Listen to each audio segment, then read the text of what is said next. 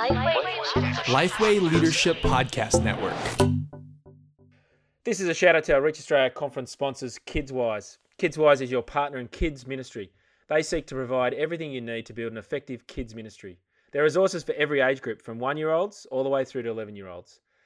Lessons that creatively teach the Bible so that every child is engaged. Stories that make God's truth visible to children. Mini movies that beautifully bring to life Bible stories. And audio tracks that help kids memorize scripture. As well, KidsWise offers training for volunteers, parents, and team leaders. There's even a masterclass for those overseeing the kids ministry in a church. So why not go to kidswise.com.au, kidswise.com.au, and see how KidsWise can partner with your church today.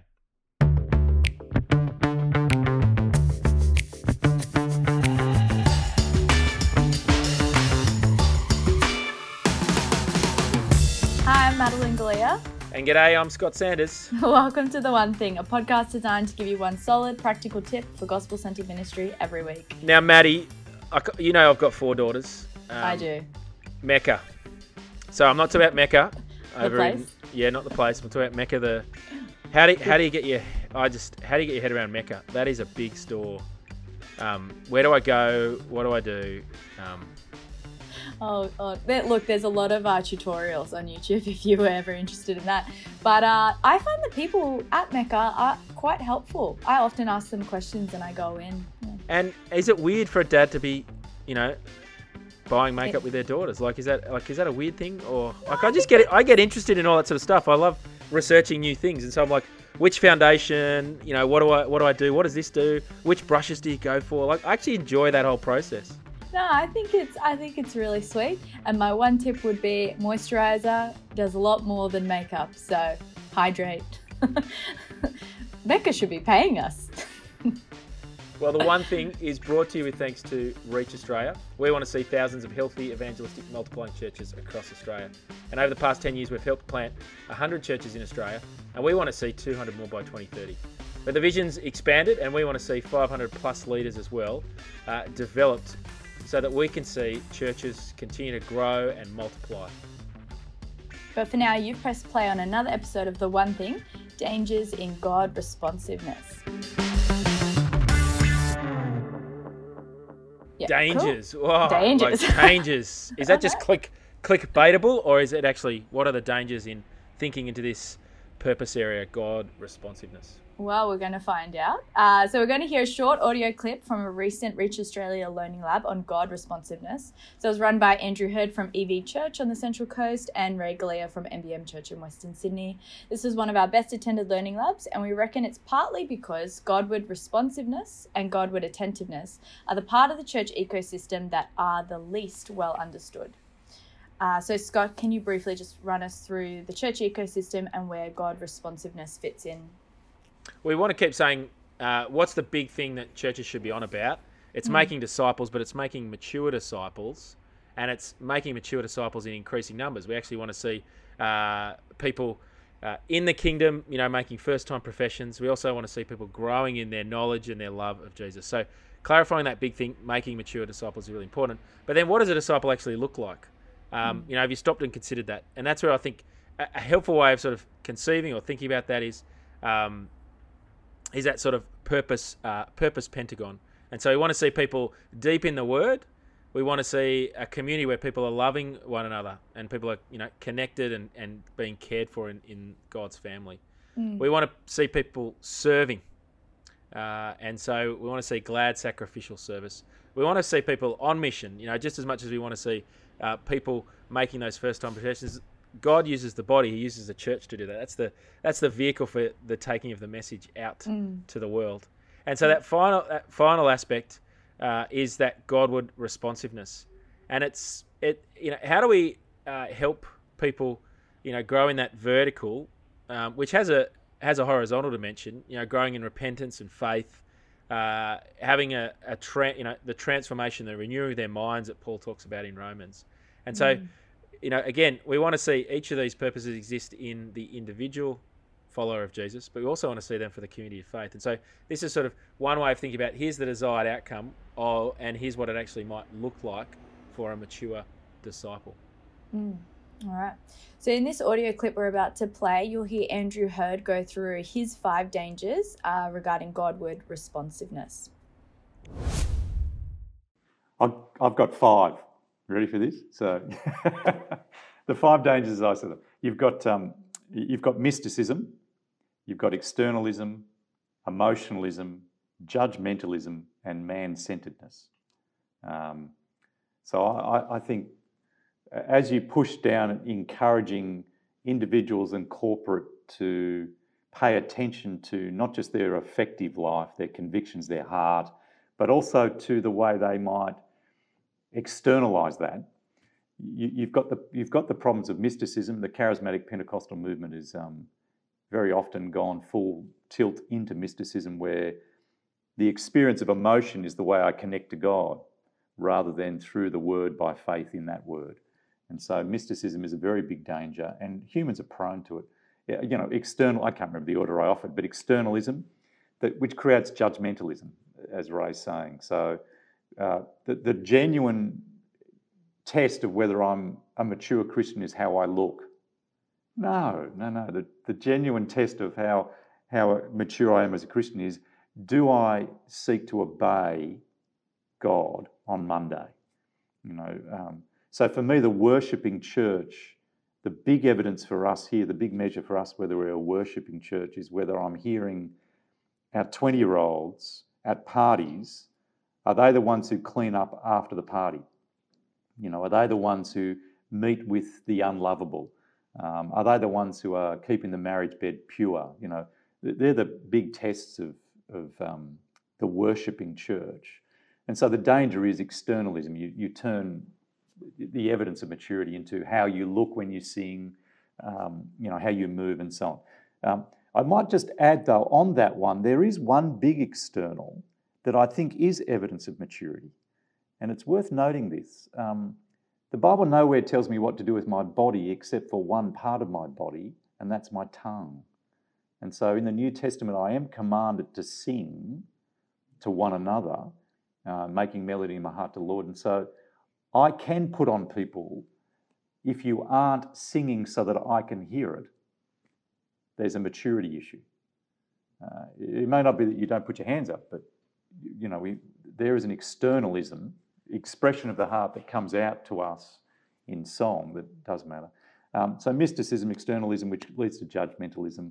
Um, man-centeredness, I think there's a problem with man-centeredness in that we, we end up formulating a way of doing church that's shaped by what people want, not what God wants from us. And so there's a the, the, the praise and worship movement has nurtured a passion amongst people to have a certain church because they like it that way. We do need to watch man centeredness too. Um, uh, um, rationalism, I think, is a is a danger too. That we um, we end up reducing the Christian faith to what I think and what I think alone.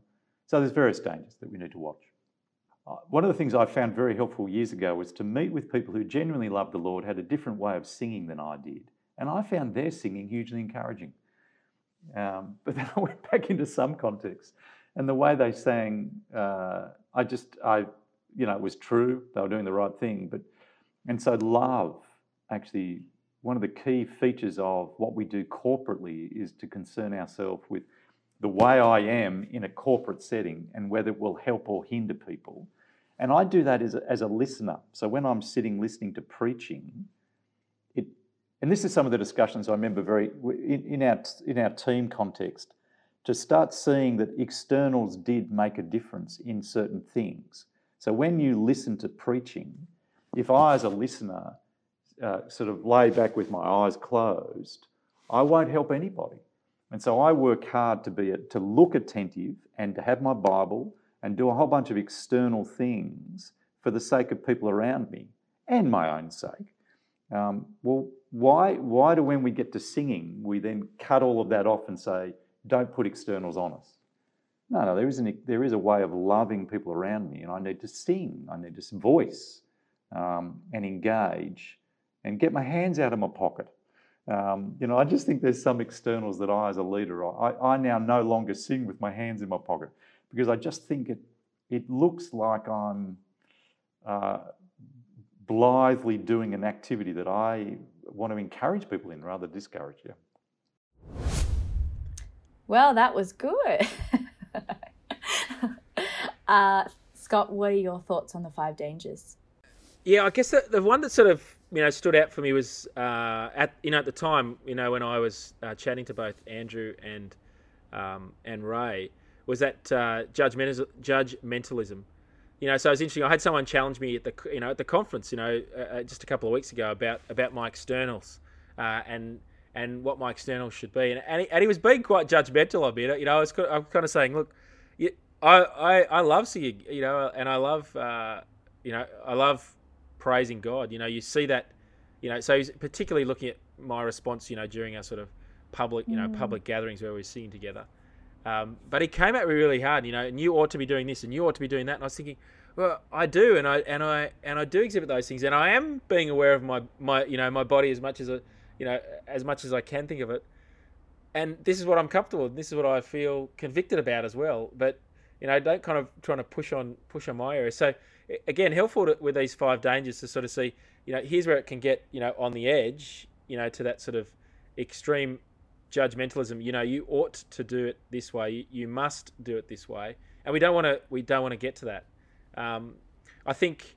I think the externalism, um, mm. you know, conversation as well was, uh, you know, making it all about externals. Um, you know, so not letting it actually impact um, your, you know, your, your heart Mm. And judging someone's maturity based off these five external things. I thought that was really interesting. Yeah. Yeah, yeah. So, um, so in some senses, that you know that, that was the one that really stuck out. Um, you know, stuck out for me. Mm, yeah, I did like the. They were talking about mysticism. You know, experience of God is how I connect to God. Um, as someone who feels things deeply, I uh, I can be in danger of this, and I find it uh, there was, I think Dad said it, but there was a line like the, we can feel like a hypocrite to our emotions, but we need to be true to our convictions and the mm. purposes mm. of God. And that uh, I kind of reminded me of, regardless of how I feel, I am, you know, well, I want to sing at church to encourage my brothers and sisters and to praise God. You know, even thinking, I was just thinking about like if I if I don't feel like God loves me, that doesn't mean God doesn't love me. And I need to preach the gospel to myself, um, not just sticking in your emotions or like not your how you feel doesn't determine the truth really, um, but letting your convictions drive you as well. Yeah. So, uh, thoughts on pastors singing with their hands oh. in their pocket, without their hands in their pocket? uh, I, I mean, I, I don't want to have the danger of judgmentalism, you know, here. uh, but I, I do work hard. I do work hard to, you know, with my with my body language, demonstrate, um, you know, my joy in singing, and and and, I, and that that's hard sometimes. You know, it yeah. is hard. It's hard for me. You know, you got to drag. You know, sometimes you got to drag your kids to church on Sunday. Uh, sometimes it is it is hard to find joy in the midst of um, you know in the midst of church life as well. It is um, it is hard to sing sometimes. Um, yeah you know, and in some ways that's that's often a right response to the songs that we sing. You know, the songs that we sing, you know, can really be convicting and can really challenge our um, our our heart our heart response. Um, you know, it can be hard to sing after hearing a particularly challenging sermon or opening up God's word or or even hearing someone you know sharing a story of, of what God is doing in their life to, to then go yeah I'm going to praise God for that you know I, you know I'm like I, I don't know if I mm. want to um, and so uh, I I think it. I think the principle there is not you must not have your hands in the pockets. I think the principle is you are modelling as a leader in a whole bunch of ways, including, um, you know, in, including, including when you're, you know, in gathered singing. And so you're modelling it when you're praying. You're modelling when you're opening God's word and handling God's word. You know, the church I was at a couple of weeks ago, mm. the pastor kind of got up and said, hey, we really love God's word. We've got a whole bunch of Pew Bibles. You know, it wasn't so go to page, you know, 1140 and open up and we're going to get into it, which would be okay as well. But uh, if you don't know Jesus, we just love you to take one of those today and uh, mm. and take it home and, you know, jump in a gospel and find out about Jesus. You know, but now turn to page 1140. We're going to open up it, and I really want you to dig in it because we're going to dig into God's word today. You know, yeah. there's a pastor that's modeling God's word is living, active, it's important, and, and we so want you to have it we so want our mm. people to have it. Um, and we want you to be reading it, opening it up, and, and getting into it. Yeah. Uh, I guess yeah, I feel like we're singing and people's like how visible their res- their response is, or are their hands in their pocket. People often talk about well, it comes down to personality, but I guess if we're convinced that the Bible asks us, you know, God's made us emotional beings, that doesn't mean we're like crying or raising our hands or anything, but we do sing together. Hmm. Yeah, that, that's can- something I- God wants us to do. Definitely, and I, I mean, I can I can remember, like it's it's important. Our bodies are important. I can remember at college, I was getting sermon feedback uh, from David Cook, you know, and he just said, "Did you did you notice? Uh, you know, I got heaps of bad sermon feedback. Like, in bad on me. I can improve." But uh, but he did you he, did you notice when you made a point off and you, you came back? You know, like you, I'm, I'm, I'm moving back from the mic, but I moved back. Now, wh- what was going on for there? Like that's actually when you needed to lean in. You know, your body Yeah. said your body was actually saying this is not important. Uh, your body was communicating something different from what your words were saying. Are you aware? No, I wasn't aware of that. Um, Now I was able to pay attention to it. You know, I was able to write on my sort of sermon notes, lean lean forward, you know, lean forward, um, and so uh, it like it denies it denies who we are as people. You know, Uh, our bodies express heaps. You know, we communicate heaps through our bodies. You know, there's a Yeah. I don't know if it's 58% of communication or 68% of communication. I think it's like happens through- 80, but yeah, yeah. yeah. that, that's because you're the emotionally intelligent one here. Um, you know that that kind of comes out there. Uh, yeah. Yeah, definitely. All right, what's the one thing you want to say about Godward responsiveness?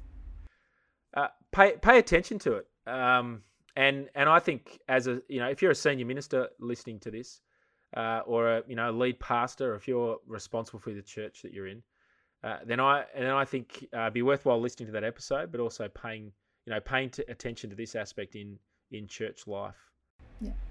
Uh, and what's in the toolbox, Scott? I reckon uh, we, we had a great chat on the one thing, episode 137 with Simon Manchester. Uh, it's entitled "We Must Do Better," and he uh, he wrote an, an article, I think, for you know Sydney Anglicans online paper Southern Cross, uh, and he, he reflected on the weightiness and the importance of our of our gatherings and a whole bunch of stuff. And and I just reckon he, he had some really helpful reflections there that, that are really useful to to, uh, to think about. He's a Um, very funny man. Yeah, if you if you're wanting to dig into it deeper, I reckon worthwhile reading uh, some of Jonathan Edwards' stuff on the religious affections. So Ray talked about um, the importance of affections and not just emotions, and uh, and I I think that's worth paying attention to. You know, and convictions is probably another way of you know thinking about it. Well, I want to give another shout out. There's a new podcast that's hitting the shelves. I mean, hitting your favorite podcast app. Uh, it's just been released. It's called Church Planting Australia. Now, we'd love you to check it out. Send someone you know who might be thinking about church planting or who you think could be a, potential church planter. And if you don't know what a potential church planter is, check out one of the episodes because there'll be a whole episode sort of thinking into the competencies and characteristics of a church planter. Note, they don't just have to have skinny jeans. Go to your podcasting app, type in Church Planting Australia. I'm Scott Sanders. I'm Madeline Galea. Chat soon.